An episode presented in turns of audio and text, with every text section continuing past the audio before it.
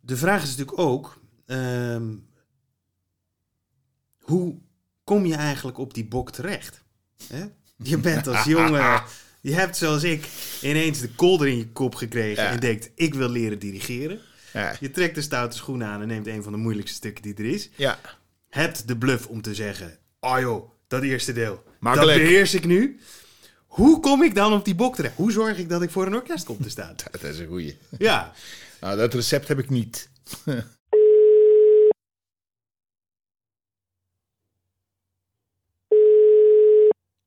Rotterdam Philharmonisch Orkest Floris Dom. Floors Don, goeiedag. Je spreekt met eh, Christian Kuivenhoven. Ja, oh, hi Christian, hi, hi. Ehm, ik bel je met misschien een beetje een ongewone vraag hoor. Ik zeg het maar meteen. Maar ik ben een podcast aan het maken over dirigeren. En voor die podcast heb ik het eerste deel uit Mahlers vijfde symfonie ingestudeerd. Nu zoek ik een orkest om dat eens mee uit te proberen. Ja, oké. En ik dacht, ehm, ja, is het misschien mogelijk om eens een, eh, nou, een kwartiertje of zo voor het Rotterdamse Philharmonisch Orkest te staan? Oh, wacht, wacht even hoor. Ja, zei je nou eerste deel Maler 5? Zei je dat nou echt?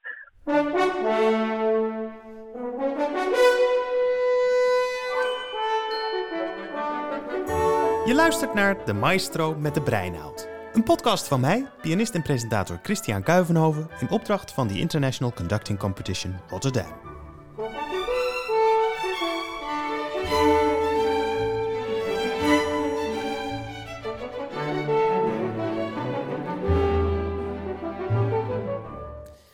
Je hebt natuurlijk de uitdrukking: There are no shortcuts to success. Maar ja, ik denk altijd maar, als je precies weet wat je wil, in mijn geval het dirigeren van het eerste deel uit de vijfde symfonie van Mahler, waarom zou je dan niet gewoon recht op je doel afgaan?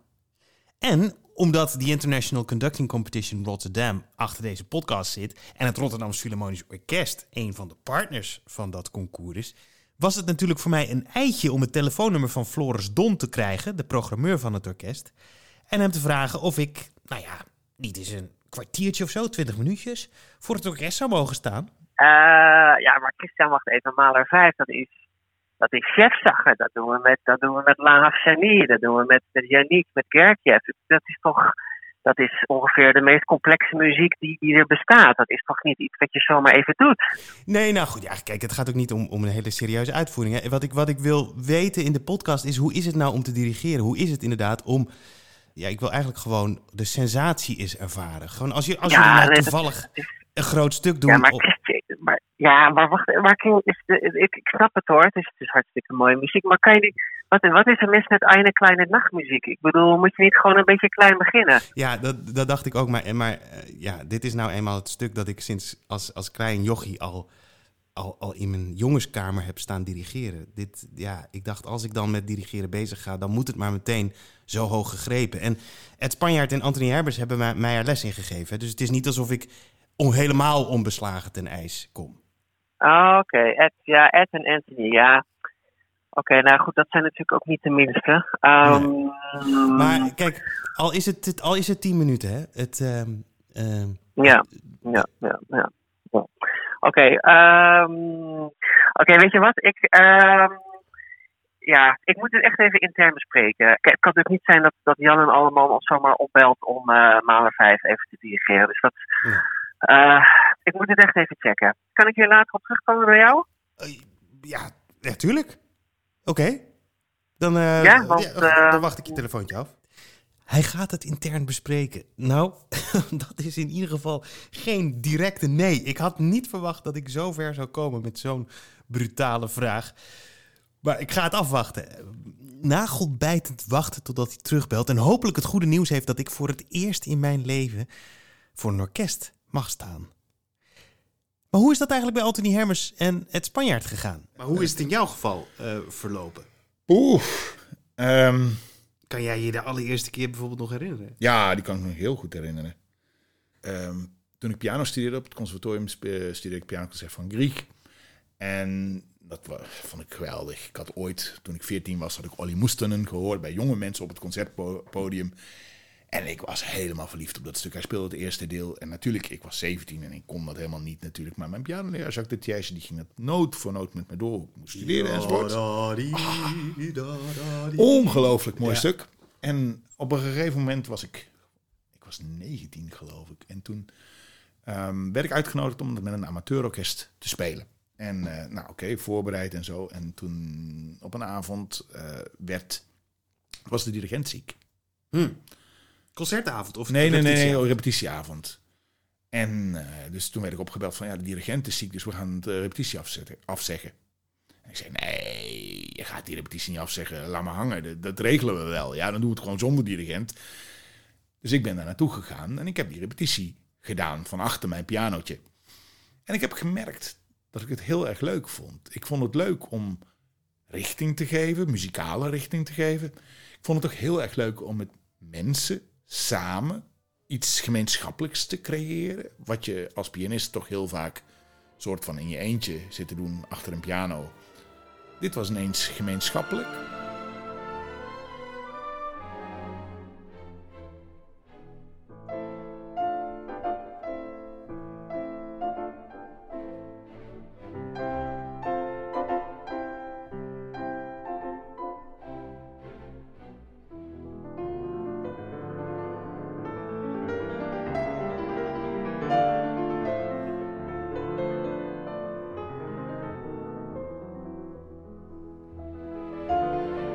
Dus ik heb toen op de deur geklopt van de orkestdirectieklas in Tilburg bij Jacques van Steen. Waar ik eh, naar binnen mocht na toelatingsexamen. Gewoon omdat ik het fascinerend vond eh, de, die literatuur te ontdekken. Gewoon de symfonieën, de concerto's, de, symfonische gedichten. Ik vond het geweldig. Er ging echt een wereld van me open. Ehm, nou ja, ik, eh, zo gezegd, zo gedaan, eerste jaar, orkestdirectie. En toen kwam het uur van de waarheid, het propedeutisch examen. En ik zie Jacques van Steen nog eh, voor me staan. En hij zegt, eh, Anthony, heel goed gedaan. Maar ik ga je wel laten zakken. Hij zegt, Anthony, je doet veel te veel dingen tegelijk. Je studeert piano. Ik studeerde toen ook nog bestuurlijke informatiekunde op, op, de, eh, op de CUP toen nog in Tilburg. En orkestdirectie. En dat gaat allemaal niet. Dat is te veel. Het vak is zo ingewikkeld, dat vereist focus. Een behoorlijk strenge beoordeling dit. Maar zo zal zo meteen uit het vervolg van Antonies verhaal wel blijken met de allerbeste bedoelingen. Want als je afgestudeerd bent aan een conservatorium, dan ben er natuurlijk nog lang niet. Dat is eigenlijk in ieder vak zo. Als je studietijd klaar is, dan pas begint het echte werk. Er zijn dan nog een heleboel tussenstappen te nemen voordat je echt een zelfstandig dirigent kunt zijn. Het Spanjaard ziet als hoofd van de dirigeeropleiding aan het Conservatorium van Amsterdam veel van die jonge mensen aan hun carrière beginnen. En ik vraag aan hem dan ook wat er voor nodig is om die eerste paar kansen te krijgen. Dat is talent, geluk, vertegenwoordiging, zichtbaarheid, prijzen winnen, ehm, samenwerken in je opleidingstijd met gearriveerde mensen die je zien zitten. Ah, en die laatste opmerking van Ed die blijkt heel belangrijk te zijn. Niet alleen tijdens je opleiding, maar vooral ook daarna in het begin van je carrière heb je seniors nodig waaraan je je kan optrekken. En in dirigentenland betekent dat dat je moet proberen om iemands assistent te worden. En dan het liefst in het theater, bij het ballet of bij de opera. Ik heb zelf heel vaak geassisteerd. Een aantal hele beroemde dirigenten. De beroemdste zijn Haitink, Bernstein, Karajan, Solti. Allemaal totaal verschillend. Want wat doet een assistent precies voor zo'n... Ja, dat kan eindeloos veel terreinen bestrijken. Het kan zijn dat je in de zaal zit en aantekeningen maakt. Uh, het komt voor dat je in een ruimte waar het concert of de opname plaatsvindt, waar je nog niet eerder bent geweest, het prettig vindt om het orkest tien minuten zelf uit de zaal te beluisteren. En je assistent vraagt om te dirigeren, zodat je, je hoort natuurlijk van een ander perspectief. En het, ik heb vaak, omdat ik van huis uit pianist ben, als, ik heb heel, veel, heel vaak opera's geassisteerd. En in een operahuis dirigeer je koren achter het toneel en salonorkesten en horen inzetten in Siegfried. En je, Je speelt aanbeeld in, uh, in Rheingold. Ja, dat hoor je goed. Aanbeeld. Als je dacht dat een orkest alleen maar uit keurige violen bestond, dan heb je de opera's van Richard Wagner nog niet gehoord. In Das Rheingold, het eerste deel uit in totaal vier delen die samen de Ring des Nibelungen vormen, van Richard Wagner, zit de partij voor het aanbeeld. Een slagwerkpartij in feite, die voor Ed rekening kwam toen hij de beroemde dirigent Georg Solti assisteerde in de jaren 80 in het Wagner Walhalla Bayreuth. Maar Ed's taken waren toen niet alleen muzikaal van aard. Ik was in Rheingold ook de kikker. Uh, in de derde scène verandert uh, Alberich zich eerst tot slang of, of monster. En dan zegt uh, zijn tegenstrevers die zeggen, nou ik ben zeer onder de indruk, maar je kan je natuurlijk nooit in iets kleins veranderen. Wat? Ik kan me niet in iets kleins. En dan wordt hij, dat is die kreute. En dat was ik, dat was een groene kikker op een lange stok. En ik moest onder het toneel uh, gaan staan, onzichtbaar. En dus op de hopjes, dat is. Uh, nee. De, speelt de Engelse hoorn en dan. Dan hopt die kikker, en dat was ik dan op de, op de, de groene kikker op de stok. Ja.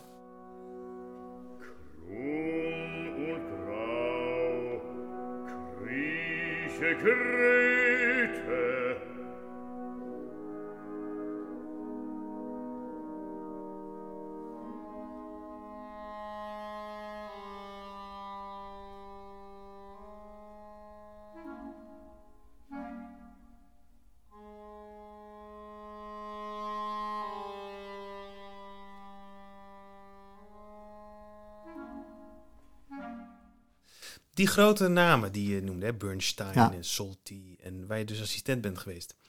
Wat zagen die in jou? Nou, een, een vriendelijk Joods jongetje die, die, die uh, voor veel, uh, voor veel uh, benut kon worden. Ik heb met, met Solti ontzettend veel aan de vleugel gezeten. Maar hij liet me ook in Bayreuth dirigeren, in de orkestbak. Omdat hij dan in de zaal wilde luisteren. In het Wagner Walhalla Ja, fantastisch. Ik heb vrij veel scènes uit de ring daar voor het eerst gedirigeerd.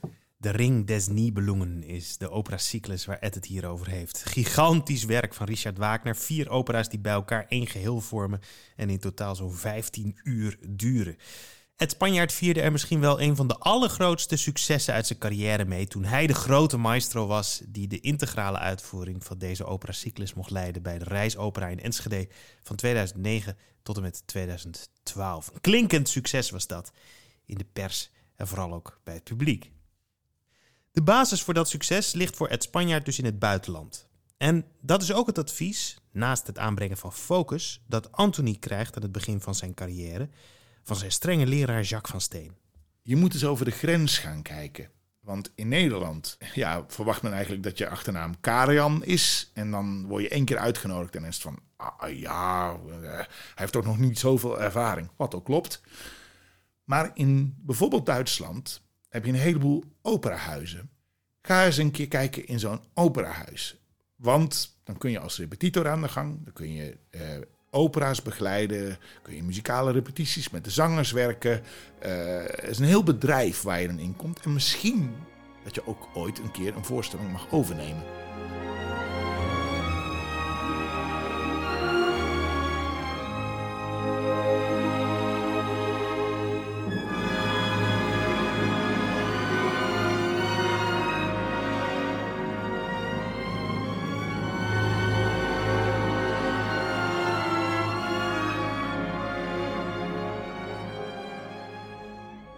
Heeft toen in Hagen, en net over de grens onder Dortmund, heeft hij voor mij een, uh, een stageplaats geregeld.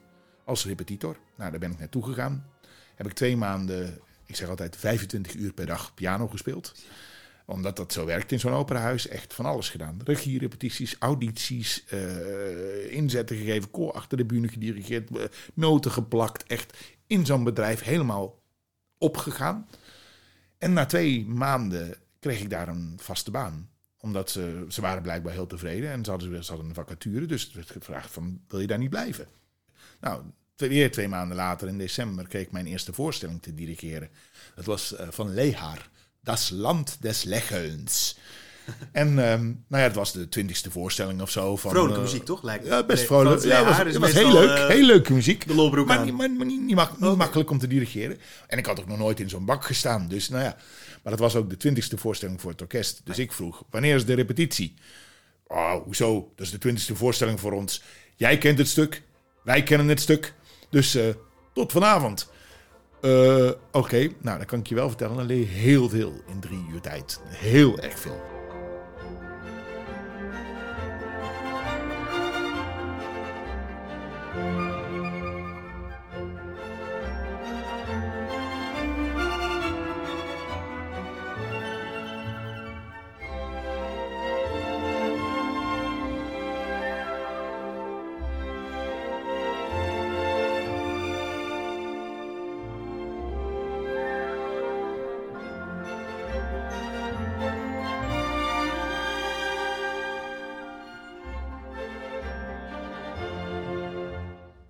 Is dat dan ook de belangrijkste leerschool voor een, voor een dirigent om, om zijn uren te maken in het theater?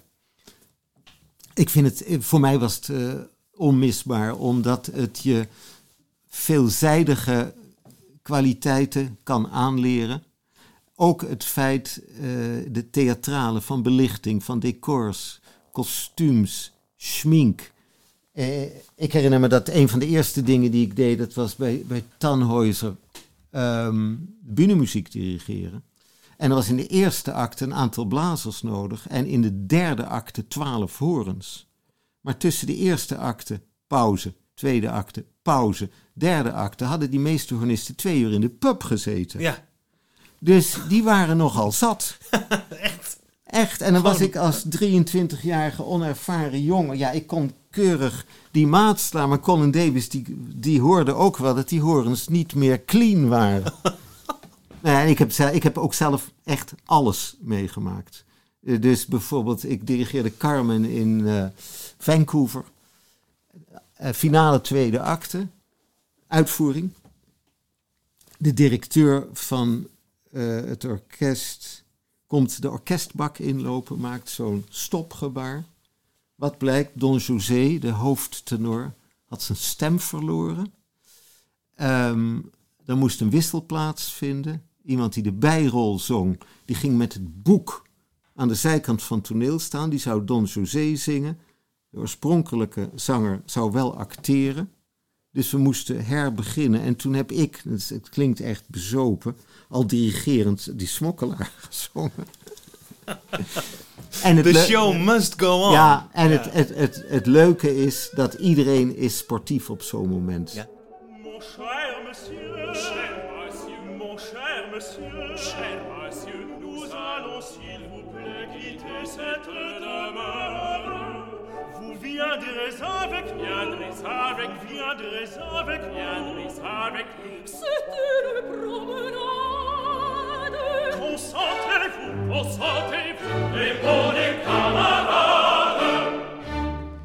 Je wordt van tijd tot tijd als dirigent dus gewoon in het diepe gegooid. Of het nou is dat je een partij moet meezingen, of dat je een kikker op een stok over het toneel moet laten hupsen, of dat je zonder repetitie voor een orkest moet gaan staan en een uitvoering moet gaan leiden.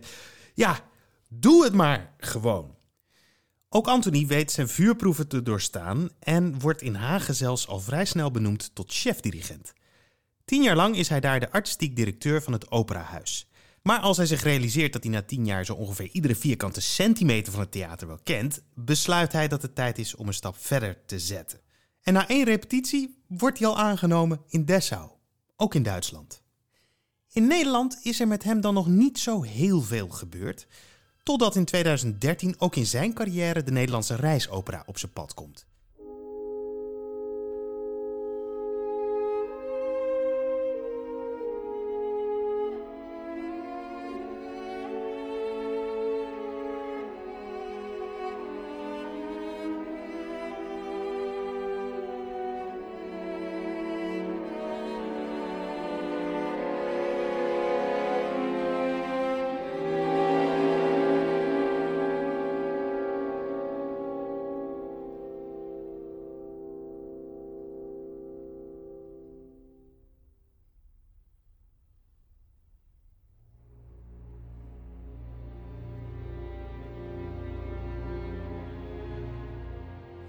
Hij dirigeert daar Tristan en Isolde, toevalligerwijs net als bij Het Spanjaard een opera van Richard Wagner. En de Nederlandse pers, het Nederlandse publiek, maar belangrijker nog, de artistieke directeuren van de Nederlandse orkesten ontdekken daarmee dat we een nieuwe maestro rijker zijn. Maar je hebt dus echt stapje voor stapje met, met noeste arbeid ook. Ja. En, en, ehm, en wat geluk. Ja. En goede prestaties, grote Ja. prestaties. Je weg weten te vinden. Ja. Was je ambitieus op die weg? Had je volgende stappen, heb je volgende stappen nagejaagd? Of zijn ze echt, zoals het klinkt, naar je toegekomen? Nou, dat is eigenlijk mooi dat je dat vraagt. Daar heb ik eigenlijk nog nooit zo over nagedacht. En dat geeft eigenlijk gelijk het antwoord ook al. Ehm, ik heb er nooit echt bewust eh, ambitieus achterna gejaagd onder het motto van... eh, als ik voor mijn eh dertigste de Berliner Philharmonica niet dirigeert, is mijn leven mislukt of zo. Helemaal niet. Maar dat, dat past ook een beetje in mijn filosofie. Dat alles wat je na, echt bewust met hard gevoel najaagt, dan moet je oppassen dat dat niet steeds harder voor je wegloopt. En alles wat er, wat er voorbij komt, of wat er binnen handbereik ligt, waar je misschien eventjes wel je voor moet strekken, maar wat je dan kunt grijpen, daar moet je naar uitkijken en dat moet je nemen. Als dat bij je past, dan moet je dat nemen. En bepaalde, ik heb natuurlijk ook, Zo sta je ook op de bok. zo sta Hoor ik ik ook je op net de bok. zeggen. ja. Zo sta ik ook op de bok. Dat geduld dat Anthony zo siert, dat heb ik dus precies niet. Hè. Als ik iets wil, dan moet er, zal het gebeuren. Zo ook het dirigeren van het eerste deel van Mahler's vijfde symfonie. En Floris Don heeft mij teruggebeld. Ja, Christian, met eh, Floris Don, Rotterdam Philharmonisch Orkest. Ja, Floris, hi. Ja, hi, ja, ik zou je nog even terugbellen over jouw ehm, hè, op zich natuurlijk heel ehm, prima ambitieuze plan om bij ons eh, even Maler 5 te komen dirigeren. ja, ik, ik, hoor al, ik hoor al een beetje Nee, nou, kijk. Kijk, eh, het, het, eh, ja, het is natuurlijk fantastische muziek, maar ik, ja, ik heb het nog even overlegd met, met de directie en met onze artistieke commissie. Maar ja, weet je, het, het is alleen al zo'n groot orkest. Ja, dat kost gewoon duizenden euro's eh, per uur. En dat, dat kunnen we helaas niet zomaar faciliteren. Dat spijt me echt Nee. oprecht. Kijk, als het nou ging om Eile Kleine Nachtmuziek, dan, dan had ik misschien nog een potje voor je kunnen breken. Maar ja, Maler 5, dat, dat gaat gewoon echt te ver. Het spijt me zeer. Maar weet je wat? Ik, ik ga jouw carrière met belangstelling in de gaten houden. En ehm, ik zeg nooit nooit, hè. Dus wie weet, ehm, ja, probeer het even elders. Eh, vaak over de landsgrenzen heb je ook nog prachtige lokale orkesten in Duitsland. Er kan zomaar iets mogelijk zijn. Dus ehm, ik raad je van harte aan om, om jouw droom wel eh, waar te maken. Misschien heeft Anthony toch wel gewoon gelijk, hè? Dat als je iets heel graag wil, iets te graag wilt, dat je je kansen dan misschien wel van je afduwt. Je kunt het niet forceren, nee, natuurlijk niet. En ik was me er eigenlijk vanaf het begin af aan al wel een beetje van bewust hoor, dat het misschien een wat onmogelijke opgave was en misschien zelfs wel ongepast idee om te denken dat je een partituur kunt gaan instuderen, een paar lessen kunt gaan volgen en dan het Rotterdam Philharmonisch Orkest kunt gaan opbellen om te vragen of je er even een kwartiertje voor mag staan. Nee, zo werkt het natuurlijk niet.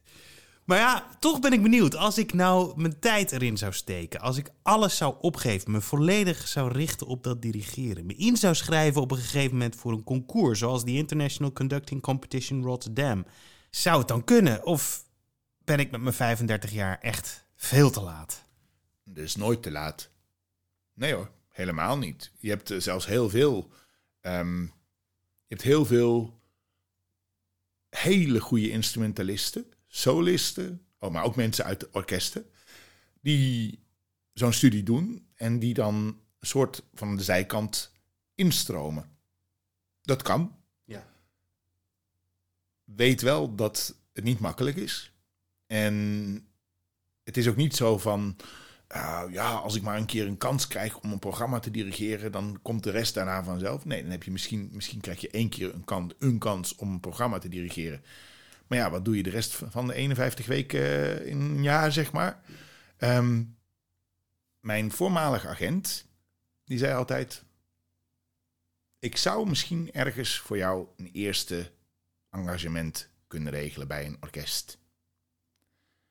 Maar of Of er bij hetzelfde orkest een tweede engagement komt.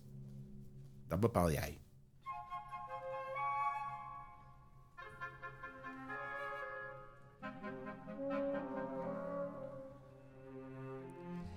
Kansen krijgen. Daar gaat het allemaal om als je een carrière op poten wil zetten.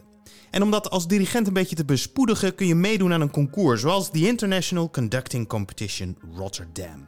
In de volgende en laatste aflevering van de Maestro met de Breinaald spreek ik daarom met concoursdirecteur Rob Hilberink over de kansen die zijn organisatie aan jonge dirigenten wil geven.